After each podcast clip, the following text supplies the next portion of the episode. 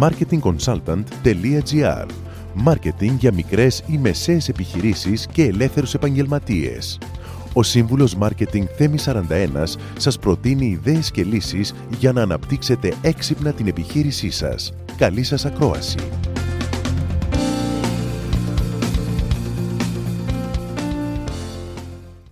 Τι θέλουν να ακούν οι πελάτες σας, έχετε σκεφτεί ποτέ; Ε, λοιπόν, σας λέω ότι είναι διαφορετικό αυτό που νομίζετε. Η υπηρεσία ή το προϊόν σας ή η startup σας είναι εξαιρετική. Έχετε πάρει τα εύσημα όλης της αγοράς. Συνάδελφοι και συνεργάτες σας χτυπούν επιδοκιμαστικά την πλάτη. Κάποιοι μάλιστα με ζήλια. Όλοι θα ήθελαν να έχουν αυτό που προσφέρετε, όλοι. Και οι πελάτες σας όμως θα σας ξαφνιάσουν. Ναι, ενδιαφέρονται για αυτό που προσφέρει η αγορά, προσφέρει η επιχείρησή σας, αλλά δεν σειραίουν κατά πλήθης στο κατάστημά σας, ούτε έχουν ρίξει τον σερβερ στο e-shop σας από τις ασταμάτε παραγγελίες. Τι φταίει, Μήπως κάνετε κάτι λάθος στο marketing ή στην επικοινωνία σας; Πολλές φορές η αιτία είναι ότι οι πελάτες σας θέλουν να ακούνε κάτι εντελώς διαφορετικό από αυτό που νομίζετε ότι θέλουν να ακούσουν.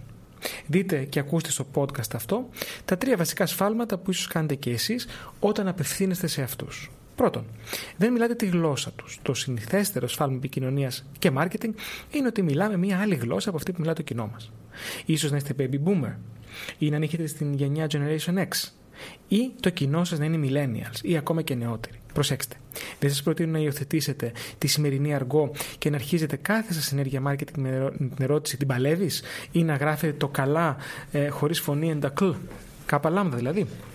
Αντίθετα, αυτό θα ήταν το τελευταίο πράγμα που θα έπρεπε να κάνετε, ειδικά για παράδειγμα αν ειδικεύεστε σε πολιτηρή ρολόγια χειρός. Όμως, εντοπίστε το κοινό σας και αναγνωρίστε τι θέλει να ακούσει. Το κάθε κοινό είναι διαφορετικό, αλλά σε γενικές γραμμές οι baby boomers αγγίζονται από μια γλώσσα με ύφος ασφάλειας, σιγουριάς και βλέπουν μια μάρκα ως μια πιθανή συνήθεια για όλη τους τη ζωή. Από την άλλη πλευρά, οι millennials και οι αμέσως υπερχόμενοι Generation Z μετακινούνται ευκολότερα, επιζητούν την προσοχή, πώς αλλάξει πήρε η φωτογραφία μου και όχι την επιβράβευση.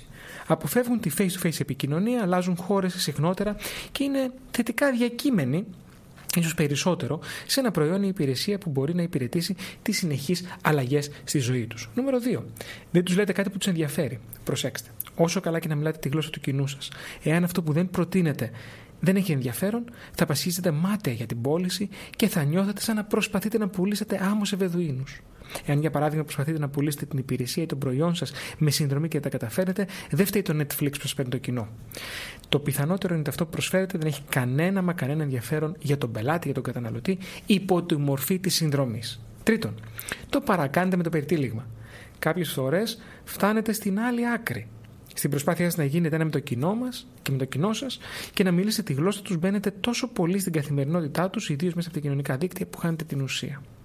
Οι πελάτες σας δεν θέλουν να ακούσουν για τη χιλιοστή φορά μια μάρκα να τους λέει καλημέρα στο Facebook, να τους πρόχνει προϊόντα χωρίς μέτρο και να αποστάρει ένα ένα ακόμα Shutterstock slide με τη λεζάντα ζεστές καλημέρες από όλους μας. Αυτές οι ζεστές καλημέρες είναι ο πιο σίγουρος τρόπος για να κρυώσουν τη μάρκα για την επιχείρησή σας. Θυμηθείτε, επικοινωνείτε με τον τρόπο που νιώθουν οικειότητα, άρα αισθάνονται ασφάλεια και ταιριάζει στη ψυχοσύνθεσή τους.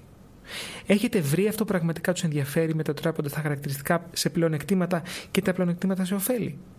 Και τέλος, θυμηθείτε να εστιάζετε σε προτάσεις ουσίας, content, και όχι στην φλιαρία των κοινωνικών δικτύων. Τι θέλουν λοιπόν πραγματικά να ακούν και να ακούσουν οι πελάτες σας; Μόλις ακούσατε τις ιδέες και τις λύσεις που προτείνει ο σύμβουλος Μάρκετινγκ Θέμη 41 για την έξυπνη ανάπτυξη της επιχείρησής σας. Ραντεβού με νέες προτάσεις σύντομα. marketingconsultant.gr Μάρκετινγκ για μικρές ή μεσαίες επιχειρήσεις και ελεύθερους επαγγελματίες.